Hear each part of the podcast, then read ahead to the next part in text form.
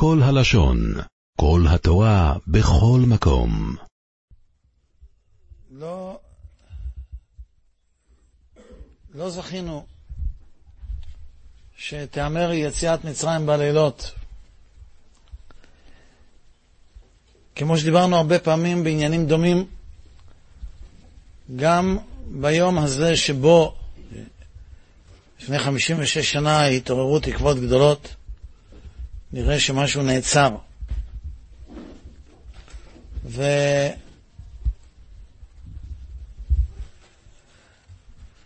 בזמנו אבי זיכרונו לברכה היה אומר לי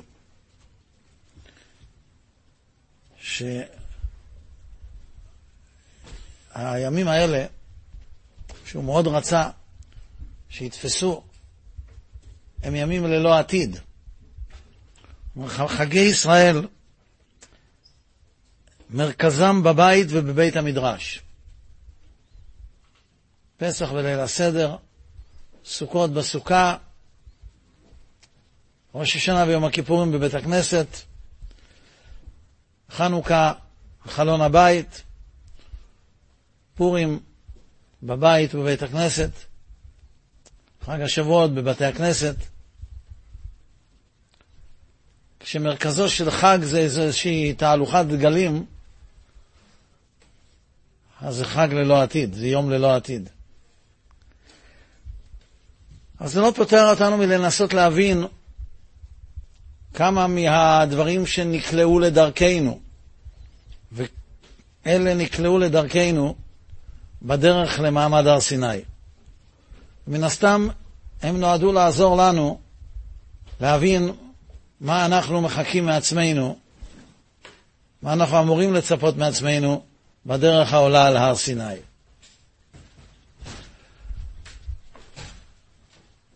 לפני 56 שנים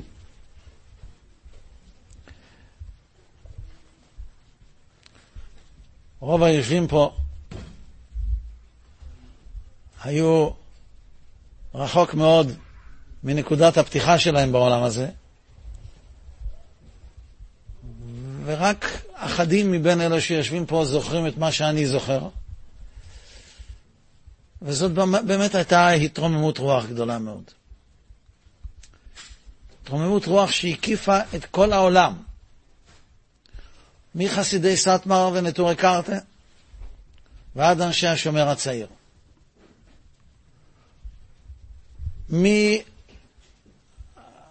מהיהודים הכי יהודים שיש ועד הגוי הכי רחוק בארצות הברית.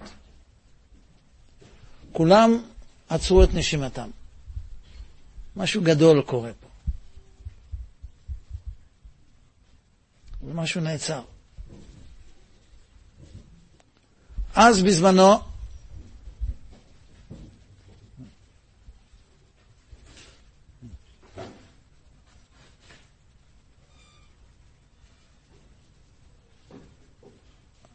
יש מזגן, אפשר לסגור את החלונות.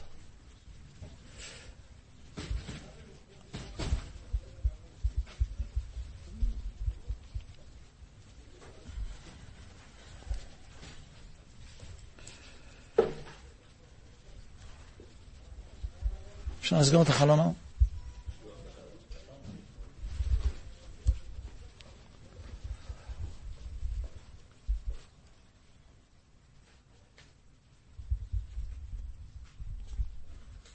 בשבילי זו הרגשה קצת מוזרה,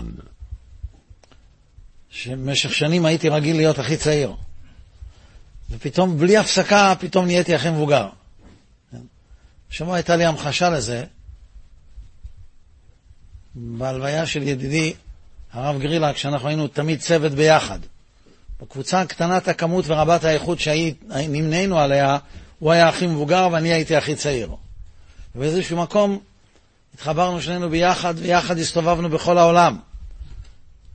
מכיוון שגם הוא וגם אני לא היינו שייכים לשום ארגון, אז מילא היינו כולנו, שנינו בכל הארגונים.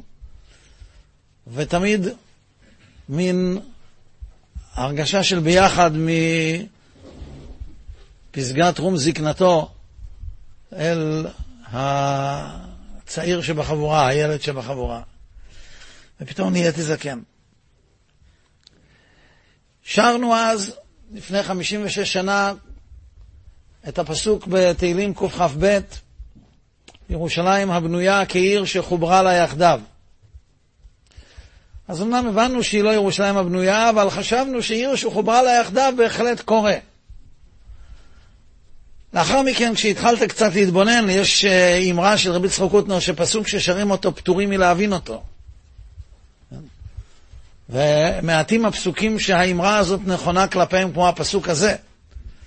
אבל ברגע שהפסקת לשיר, כשפתאום ראית שאין כל כך סיבה לשיר, והתחלת להתבונן, אז ראית שזאת מליצה שאיננה קשורה באמת לשום צד בפשוטו של מקרא. רש"י אומר, מה זה נקרא כעיר שחוברה לה יחדיו? אולי עוד לפני רש"י. קודם כל, ירושלים היא כעיר שחוברה לה יחדיו רק אם היא בנויה. בזמנו התחילו לדבר על כך שאיך אפשר להגיד את תפילת נחם, ששם אנחנו אומרים בתשעה באב, נחם את העיר האבלה והחרבה, הבזויה והשוממה. חרבה,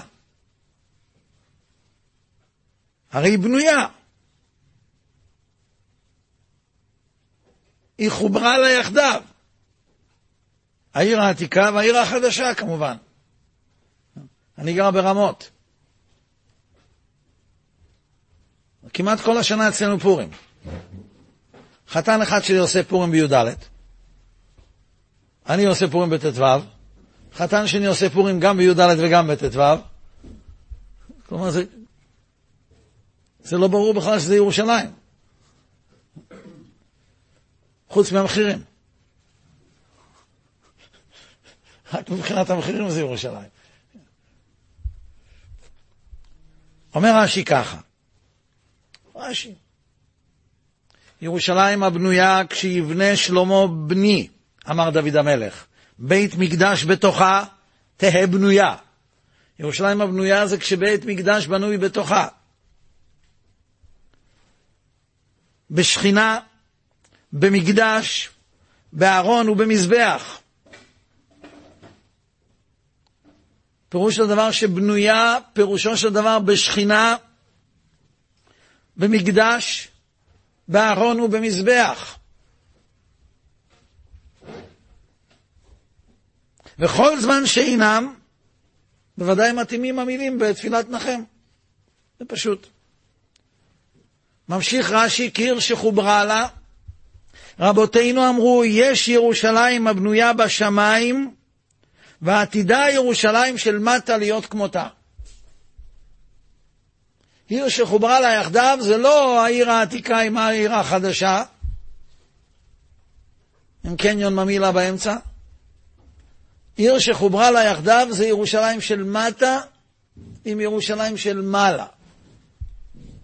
הגמרא במסכת בבא בתרא דף ע"ה אומרת, אמר רבא אמר רבי יוחנן, לא כירושלים של עולם הזה, ירושלים של עולם הבא. לא מדבר על ירושלים של מעלה, ירושלים של מעלה קיימת גם היום. יעוין בספרו של רמח"ל משכן העליון שדיברנו עליו הרבה פעמים. שהוא מראה שגם בזמן שאין ירושלים של מטה בנויה, ירושלים של מעלה בנויה. הוא מדבר על ירושלים של עולם הבא. לא כי ירושלים של עולם הזה, ירושלים של עולם הבא. ירושלים של עולם הזה, כל הרוצה לעלות עולה. ירושלים של עולם הבא אין עולים אלא מזומנים לה. אגב, מה ההבדל בין ירושלים של עולם הזה לירושלים של עולם הבא? ההבדל הוא באות י'. משה מונטיפיורי כתב על המרכבה שלו ירושלים בלי י'. שאל אותו המלך, מלך אנגליה, למה הוא כתב בלי י'? ירושלים כותבים עם י'. אז הוא אמר לו שירושלים כותבים בלי י'. בכל התנ"ך לא כתובה המילה ירושלים. תמיד בלי י'.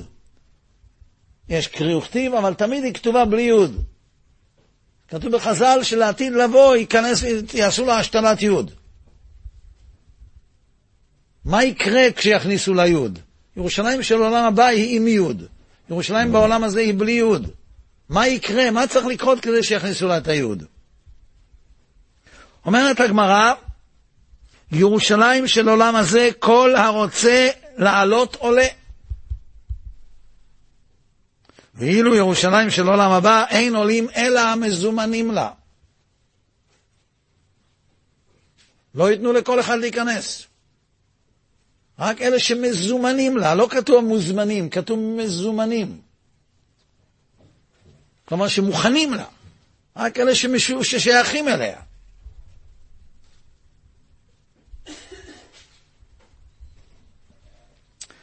מהר"ל אומר כך, חידושי הגדות שם בבובס דף ע"ה: עולם הבא אין עולים אלא מזומנים. פירוש, ירושלים בעולם הזה, אף על פי שהיא קדושה, מכל מקום היא עיר, וקיבלה קדושה. ומפני כך הכל עולים. אין בה קדושה בעצם. בעצם היא עיר ככל הערים, אבל היא קיבלה קדושה. זה קדושה לא בעצם, לא בעצמותה. ומפני כך הכל עולים בין קדושים ובין אינם קדושים, שהרי קיבלה קדושה, והעיקר של החול, לכך הכל מוכנים לה מצד זה. אבל ירושלים של מעלה, הוא מתכוון שזה בדיוק הירושלים של העולם הבא, היא כולה קדושה לגמרי ואין בה שום חול, ואין עולים לה אלא מזומנים. ולא הכל, וזה ההפרש שיש בין הקדושה של עולם הזה והקדושה של עולם הבא. כי הקדושה של עולם הזה, עיקר הדבר הוא חול ומקבל קדושה. אבל קדושה של עולם הבא היא כולה קדושה אלוקית. ודבר זה מבואר. כלומר, ירושלים של עולם הבא היא ירושלים שהיא חפצה של קדושה. זה לא ירושלים קדושה, כתואר, כתוספת, אלא היא חפצה של קדושה.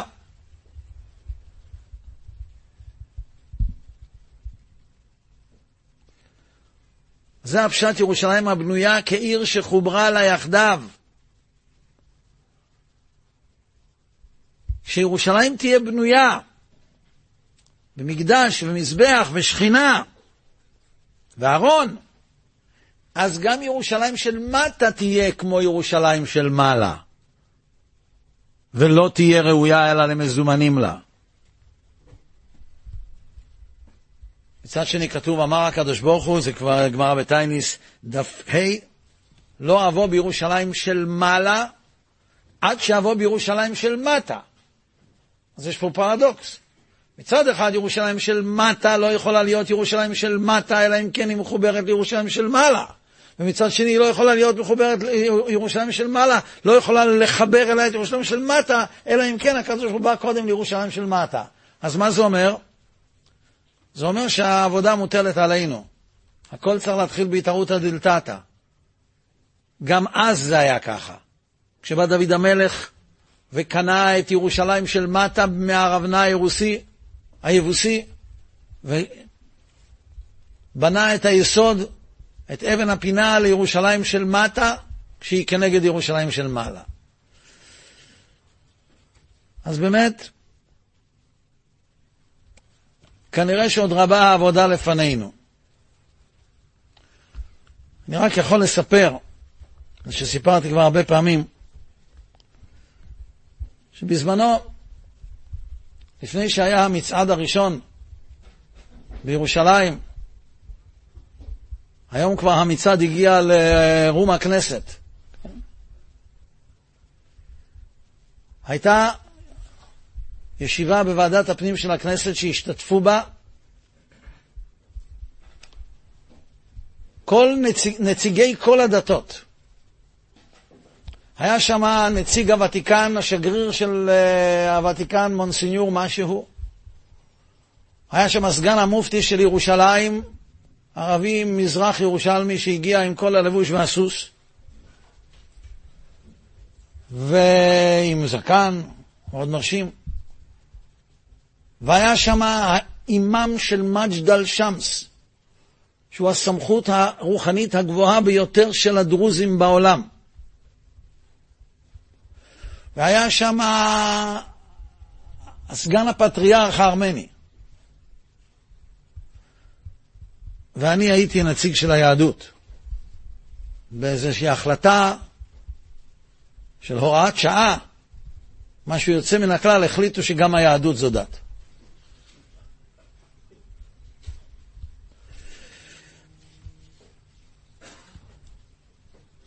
הכי מרשים היה המוסלמי.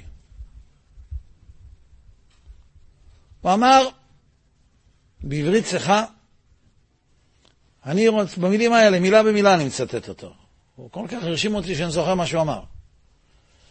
הוא אמר, אני רוצה להזכיר פה מישהו שאף אחד עוד לא הזכיר. אני רוצה להזכיר את הקדוש ברוך הוא.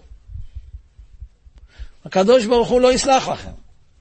הוא יהפוך עליכם את ירושלים. אז למה להרוג חפים מפשע? תלכו לסדום, תצעדו שמה. אני אמרתי שני דברים. אני עשיתי פגע וברח, כן? אמרתי והלכתי. לא רציתי לשמוע את האחר. אני הייתי האחרון, כן. כלומר, היהדות הייתה בסוף.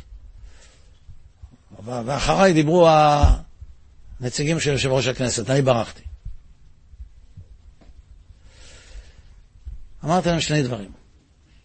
אבל למה רוצים בירושלים דווקא? ירושלים היא עיר חסרת חשיבות. מה יש בירושלים? אפילו צ'ונטיאדות יש רק בבני ברק. המרכז התעשייתי נמצא בין עכו לחיפה. מרכז המסחר זה רמת גן. מרכז התרבות אה, תל אביב. מרכז המדע זה רחובות. בירושלים אין כלום. חוץ מכמה בתי תמחוי. אלא מה? מי עשה את ירושלים לעיר מרכזית? הדתות.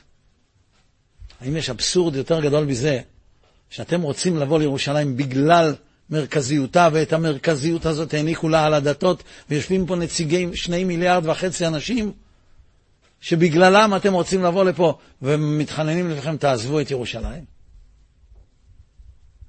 דבר שני אמרתי, שאם הבית הזה לא יצליח לסלק את החרפה, זה יהיה המסמר האחרון בארון המעיטים של המילה היהודית, בצירוף מדינה יהודית שבמגילת העצמאות. אגב, כולם אומרים שבמגילת העצמאות כתוב דמוקרטית ויהודית. אין, לא כתוב. מבחינת מגילת העצמאות, המדינה לא, לא חייבת להיות דמוקרטית בכלל. אבל יהודית כן. והבית הזה לא מצא דרך, למרות שיושב ראש הוועדה דווקא מאוד רצה, כי הוא היה מוסלמי. היה מג'דלה מטעם מפלגת העבודה.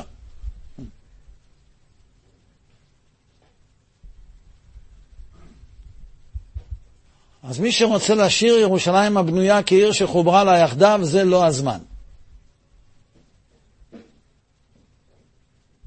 אפשר היה לשיר את זה בזמן שלמה המלך, כמו שדוד המלך אמר, כמו שרש"י מביא. והרבה עבודה עוד לפנינו, ואנחנו נזכרים בירושלים בדרך לפסגת הר סיני, כי במעמד הר סיני התחברו העולמות. מעולם לא ירדה שכינה למטה מעשרה, מעולם לא עלה אדם למעלה מעשרה, אבל במעמד הר סיני כתוב, וירד אלוקים אל הר סיני, ומשה עלה אל האלוקים. המציאות של עולם שלמטה ועולם שלמעלה התחברו, וזה היה בירושלים. הרי מעמד הר סיני היה בירושלים. איך? כתוב שקפץ הר המוריה ובא למדבר. לא מוכרח להיות שהכוונה היא שפיזית ההר עשה טיול למדבר. הכוונה שזה אותו, אותו, אותו, אותו מציא, אותה מציאות, אותו עולם. אותו עולם. אותו עניין של הר המוריה, שמחבר שמיים וארץ. זה היה הר סיני ולאחר מכן הר הבית.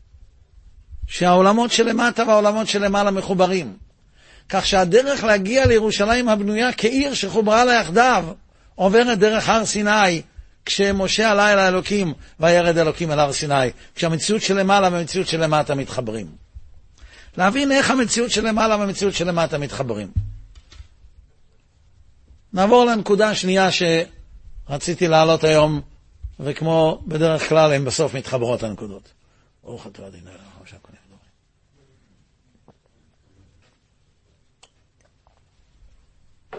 תמיד. פרשת במדבר זה לפני מתן תורה. למה? כתוב שבמעמד הר סיני, שבראש השנה ובחג השבועות, צריך לסיים שבוע קודם, לא שבת קודם, אלא שבוע קודם, שבת לפני שבת שלפני, את הקללות. שבת לפני, שבת שלפני שבועות. שבת שהספרדים קוראים לה שבת קלה. כי אצל הספרדים שבת חתן זה אחרי החתונה.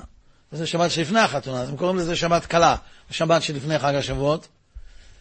שבת קודם קוראים פרשת בחוקותיי, מסיימים את הכללות של בחוקותיי. וחייב להיות שפרשת במדבר תחצוץ, שיהיה תכלה שנה וקללותיה. שבת לפני שבת לפני ראש השנה, קוראים פרשת כי תבוא. פרשת ניצבים חוצצת בין פרשת כי תבוא לראש השנה. למה? אז כתוב, מביא את זה השולחן במשנה ברורה, חז"ל, נסמל תכלה שנה וקללותיה. אז למה צריך שבועיים קודם? אז אומרים שפרשת כי תבוא לפני ראש השנה זה תכלה שנה וקללותיה, פרשת ניצבים זה תחל שנה וברכותיה. זה מובן. מה עושה את הקללות? הפירוד. על מה אחר הבית שני שפרשת כי תבוא מדברת עליו, כמו שהרמב"ן לימד אותנו? על פירוד, על שנאת חינם. מה התיקון? מה, איך תתחיל שנה בברכותיה? ואתם ניצבים היום, כולכם, לפני השם אלוקיכם. מי? ראשיכם, שבטיכם, מחוטב עציך ועד שב מימיך, כולם. אין פשוטים, אין חשובים, כולם ביחד. זה התיקון לקללות של פרשת כי. למה לפני שבועות צריך תכלה שנה וקללותיה? הרי השנה לא קלה, לא, לא מסתיימת. לפני ראש השנה אני מבין, זה סמל, תכלה שנה וקללותיה, תחל שנה וברכותיה. אבל למה לפני חג השבועות? הרי לא מתחילה פה שנה. אמרתי, יש פה רמז למה שהמשגיחים אומרים, שראש השנה, שחג השבועות זה גם ראש השנה. זה ראש השנה של, לקבלת התורה, לבני תורה. לא יודע מה המשגיחים מתכוונים. בדרך כלל חושבים שזה מליצה, אבל לכאורה יש פה הרי היום הזה נהיית לעם, זה גם כן נקודת התחלה ביום קבלת התורה. זה גם כן ראש של משהו, התחלה של משהו. דבר חדש התחיל שם. כן? הוא לא הסתיים בביזיונות כמו הדבר החדש שהתחיל שם. אבל באמת דבר חדש התחיל. אז לכן צריך תכלה שנה וקללותיה, איזה קללות של חורבן בית ראשון? ואם כך פרשת במדבר זה תחל שנה וברכותיה. איך אתם ניצבים היום כולכם זה תחל שנה וברכותיה הסברנו. איך פרשת במדבר זה תחל שנה וברכותיה צריך להסביר. פסוק הראשון בפרשת במדבר, ספר במדבר נקרא חומש הפקודים, למרות שבספר הזה יש עוד כל מיני דברים. יש פרשת מרגלים, יש פרשת קורח, יש פרשת אה, חוקת, יש הרבה דברים. יש שני מפקדים בפרשת קורח, בפרשת, אה, בספר במדבר.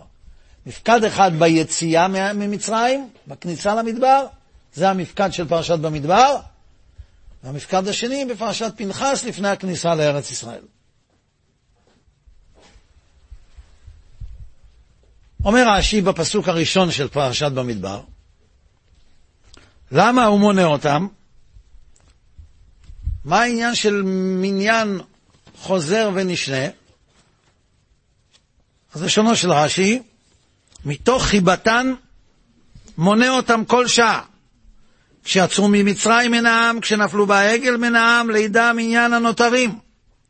וכשבא להשרות שכינתו עליהם מן העם, מונים. את מי מונים? את מי שאוהבים.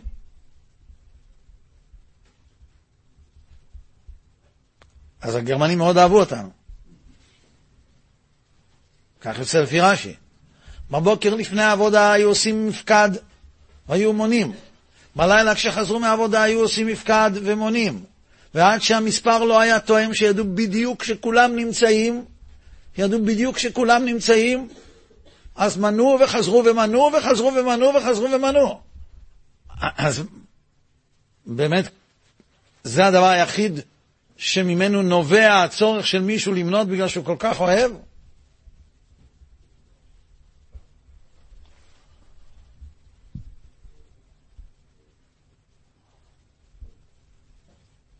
מצד שני, מניין גורם לנגף. ולכן צריך למצוא כל מיני תרגילים איך למנות. איך מונים? רש"י אומר פה שאחרי חטא העגל מנעם. איפה זה? איפה הוא מנע אותם אחרי חטא העגל? אומר השפתי חכמים, שאחרי חטא העגל הוא מנע את מי שחסר. וכשמונים את מי שחסר, גם אם לא לומדים ליבה, אפשר למצוא מישהו שיכול לעשות את החשבון, יש שם המון אצבעות ביחד, כן? כמה נשארו? שלושת אלפים היו חסרים, אז ידעו כמה נשאר. כלומר, ישנם שני סוגי מניינים. יש מנהג, מניין המפריד ויש מניין המאחד. המניין המפריד גורם לנגף, המניין המאחד מראה אהבה. כשאתה מונה כל אחד ואחד, אתה גורם לנגף, כי אתה מפריד את כל אחד ואחד מהכלל. לא, אתה לא רוצה לדעת שהם כולם ביחד, כאיש אחד בלב אחד, כמו שהיה לפני מעמד הר סיני, אתה רוצה לדעת אחד ועוד אחד ועוד אחד, ושבסך הכל אף אחד לא חסר. העניין שהיו מונים הגרמנים זה לא בגלל שהיה חשוב לדעת, להם לדעת כמה יש ביחד. היו חשוב, היה חשוב להם שאף אחד לא חסר. וגם כן לא בגלל שמי שחסר, חסר להם, אלא כי הם לא רצו שאף אחד יברח. אבל מטרת המניין זה לדעת שאף אחד לא חסר. זה מניין של אחד ועוד אחד ועוד אחד, שזה נמצא וזה נמצא וזה נמצא וזה נמצא.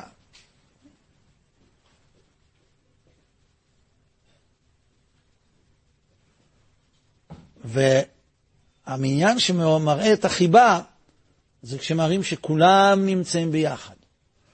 ולכן לא צריך לספור אחד-אחד. צריך לדעת כמה יש, שכולם פה. איך יודעים כמה יש שכולם פה? או על ידי שאתה מפחית את החסרים ואתה ממילא יודע כמה נשארו, או על ידי מחצית השקל. מה עושה מחצית השקל? מחצית השקל מלמד אותנו שלא סופרים אחד ועוד אחד, כי כל אחד הוא רק חצי. זה בא לבטא נכון שאנחנו סופרים, כי אנחנו רוצים שכ... שנדע כמה כולם ביחד, ואנחנו לא יכולים לדעת.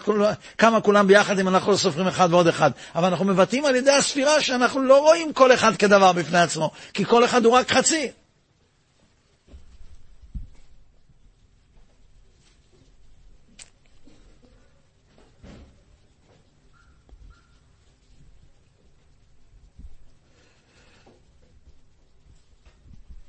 זה מחזיר אותנו חזרה לנקודות שדיברנו עליהן בעבר, על שני ימים טובים של ראש השנה.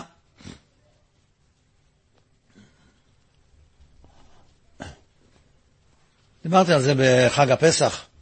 תמיד כשאני נמצא באיזשהו מקום בגולה, בפסח בדרך כלל, סוכות אני בדרך כלל בארץ, אז תמיד יש לי מלחמה עם הישראלים. על יום טוב שני של גלויות. כי בדרך כלל אנחנו נמצאים במקום שאין קהילה יהודית. השנה זה לא היה קשה, כי השנה לא היו לנו ישראלים. כלומר, הקהל כולו היה קהל אירופאי או אמריקאי. אבל תמיד לא מבינים את העניין הזה של יום טוב שני של גלויות. מי שהבין טוב את העניין של יום טוב שני של גלויות היו הרפורמים. שזה הדבר הראשון שהם ביטלו, אחד הדברים הראשונים. גם יום טוב שני של גלויות וגם שני ימים טובים של ראש השנה. והם צדקו. למה? משום שהלווים לא התקלקלו בשיר, והשלוחים לא יאחרו לבוא, הכל יודעים, אפשר לשלוח וואטסאפ. וגם אם במהרה ייבנה המקדש, גם אפשר יהיה לשלוח, כי הרי מחללים, מחללים שבת על uh, להודיע שיתקדש החודש, אין, לא תהיה בעיה כזאת בכלל. והתשובה היא שאנחנו לא מקיימים את דברי חז"ל, את גזירות חז"ל, בגלל הסיבה שבגללה הם גזרו את הגזירות. כי אם היינו מקיימים את גזירות חז"ל בגלל הסיבה שהם גזרו את הגזירות, אז אנחנו לא מקיימים גזירות חז"ל, אנחנו מקיימים גזירות שלנו. אם אני לא אוכל בשר עוף וחלב, לא בגלל שתיקנו לא לאכול בשר עוף וחלב, אלא בגלל שיש חשש שמא אני אבוא לאכול בשר בקר בחלב, אז אני לא אוכל בשר עוף בחלב, לא בגלל שחז"ל תיקנו, אלא בגלל שאני מפחד. אז צריך לפסיכולוג להפסיק לפחד.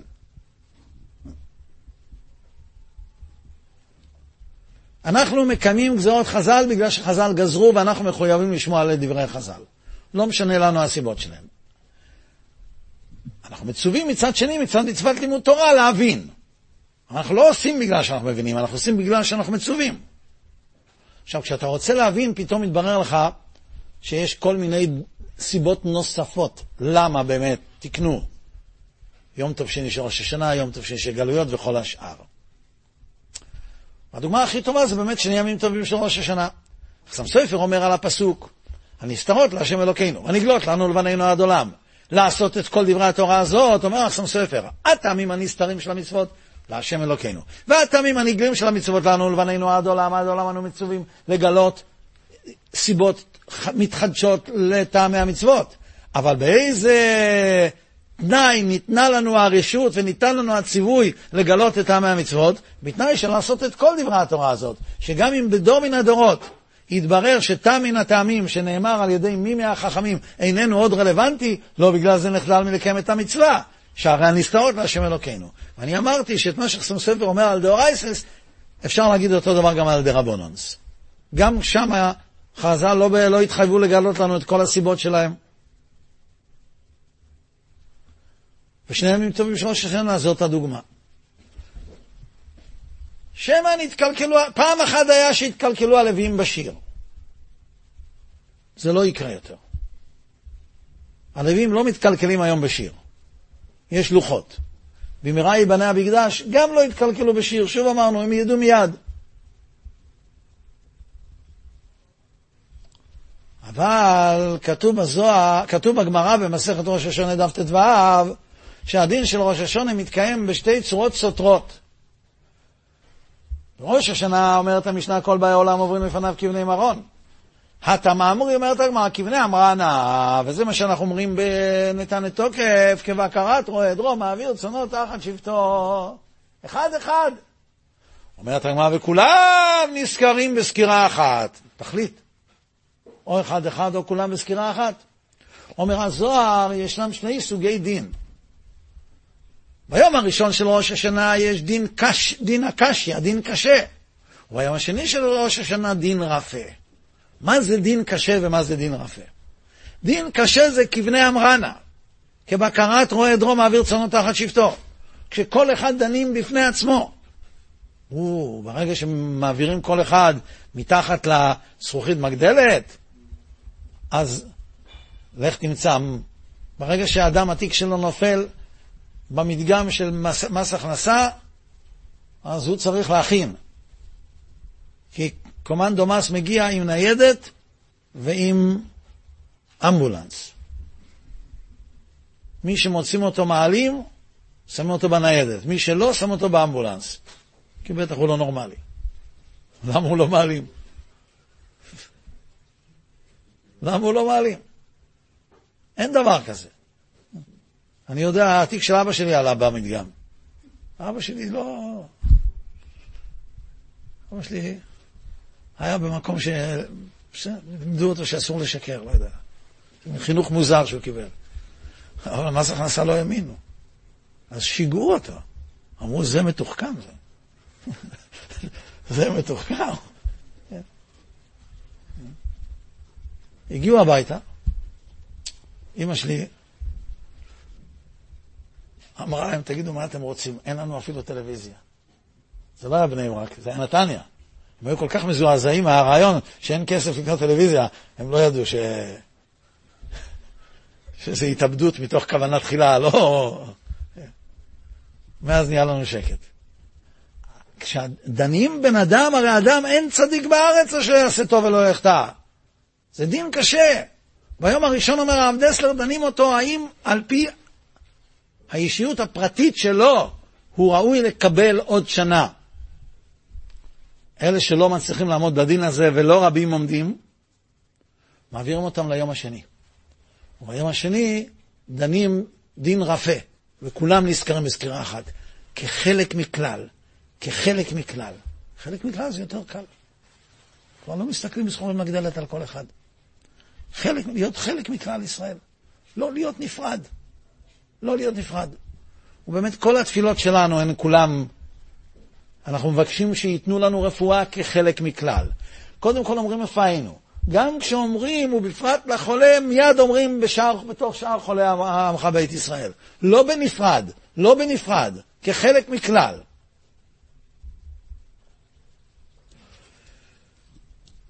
זה הרעיון של לוויית אורח, שדיברנו שבוע שעבר. לעגלה ערופה, ידינו לא שפכו את הדם הזה.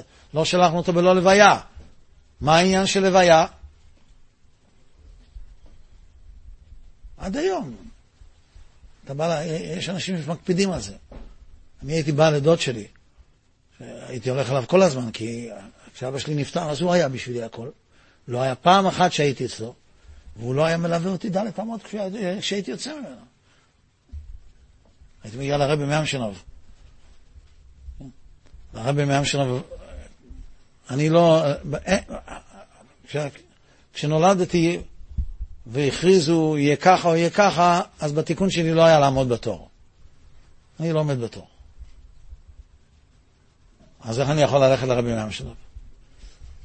בגלל קשרי משפחה, אז כשאני צריך ללכת, אז הגבאי שלו, אגב, הרבי מים שלו לא יודע שהוא רבי בכלל. מבחינתו אין לו גבאי, הוא לא, הוא לא, הוא לא, הוא, הוא, הוא לא יודע. כן? אבל שמו לו גבאי. הוא מתקשר אליי מתי שאני יכול להיכנס בלי תור, כשאין אף אחד. זה יכול להיות בשלוש לפנות בוקר, בארבע לפנות בוקר, אז ביום כזה אני שם את הטלפון ליד המיטה, הטלפון מצלצל, אני מתעורר, מתלבש, נוטל ידיים, לוקח את האוטו, נוסע לבית וגן. אני נכנס, יום אחד נכנס, הגעתי אליו, אומר לי, סליחה רגע, אתה מרשה לי להגיד ברכות השחר? אני לא הבנתי, מה פתאום רבי מים שלנו אומר ברכות השחר בזמן עם עלות השחר. אחר כך אמרתי ששכחתי לשאול אותו של איזה יום הוא אומר. אבל הוא אמר ברכות השחר כאחד האדם. לא לאט מדי, מילה במילה, כי הוא... אני בטוח שבימים כתיקונם זה לוקח לו הרבה יותר זמן. אני יודע שזה לוקח לו, אבל הוא ידע שמישהו מחכה לו. נכנס, דיברנו, סידרנו, ואז הוא מלווה אותי במדרגות. הוא לא ייתן ללכת לבד. הוא מלווה אותי. ואז הוא שואל אותי, יש לך איך להגיע הביתה? הרי אין אוטובוסים. אולי תבוא לישון אצלי. אמרתי לו שיש לי רכב. אני אומר לו שיש לי רכב, ואז הוא נרגע. זה עניין, אתה הולך לבד במקום סכנה. אתה הולך לבד בדרך, אתה הולך לבד בשדה. המלווים מודיעים, הוא אמנם פיזית הולך לבד, אבל החברה לא הקיאה אותו. ליווי זה חיבור, זה גם לוויית המת. עומד לעמוד לגורלו, עומד לעמוד לדין. לא לבד, לא לבד, הוא חלק מהכלל. זה הדין של יום טוב שני של ראש השנה. אלה שנפרדו מכלל ישראל, לא צריכים יום טוב שני של ראש השנה. לכן הרפורמים הקונסרבטיביים ביטלו את זה. כי ממילא נפרדו מהכלל. הם כבר לא שייכים לכלל בכלל. תגידו שאני מדבר לא יפה? כך אומר מהר"ל.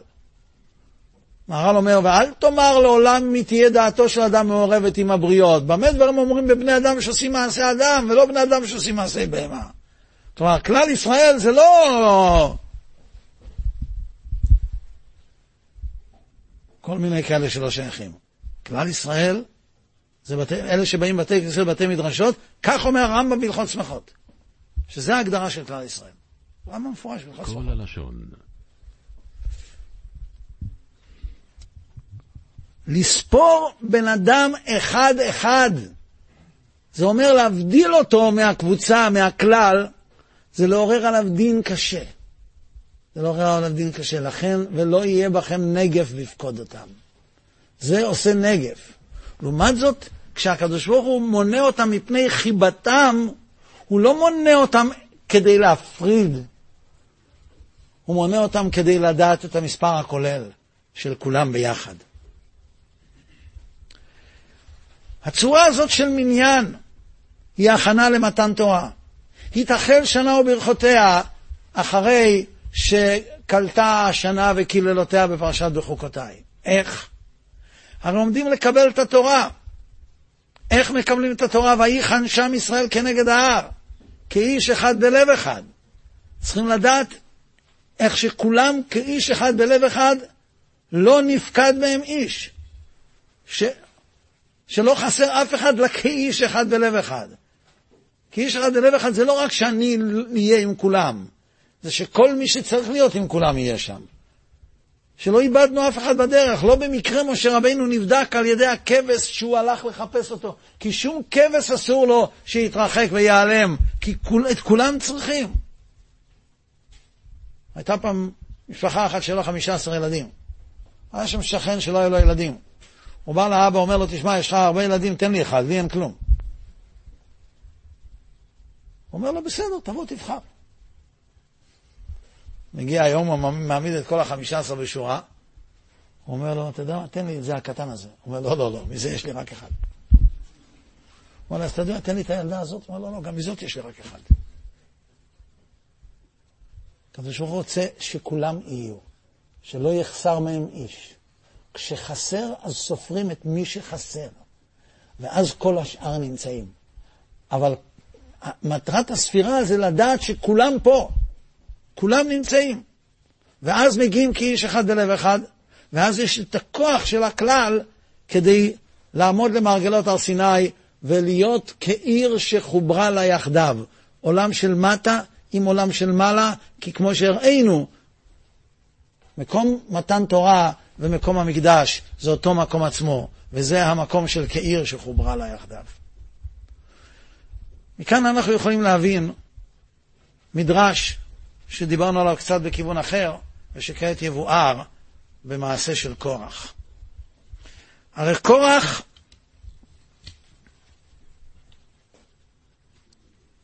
התנגד לנבואת משה.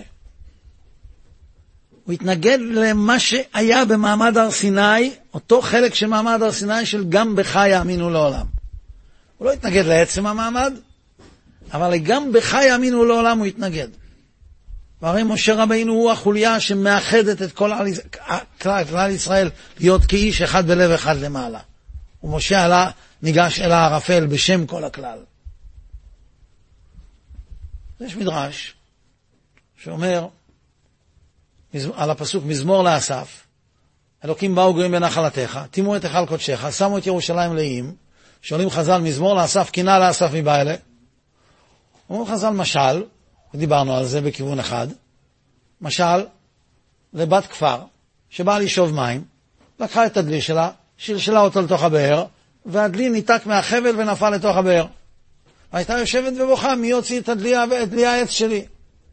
הגיעה בת מלך עם דלי זהב שלה, שלשלה אותו לתוך הבאר, וגם הדלי שלה נפל, ובת הכפר התחילה לרקוד ולשמוח. שאלו אותו מעיקר מה יקסובה ואשתא מה יקסובה, מה עכשיו את נזכרת לשמוח? היא אומרת, לא, אני לא שמחה לידה של בת המלך, להפך. כל עוד שרק הדלי שלי היה בתוך הבאר, בכיתי מי יוציא את הדלי הסמרטוט הזה מהבאר. עכשיו, כשדלי הזהב של בת המלך נפל, ירדו להוציא את דלי הזהב, ימצאו גם את הדלי שלי, יביאו גם אותו. מבני כוח היו אבי אסף ואסף. אסף היה מבני כוח. הוא כל הזמן הצטער על סבא שלו שנבלע באדמה, מי יוציא את סבא שלי מן הבור?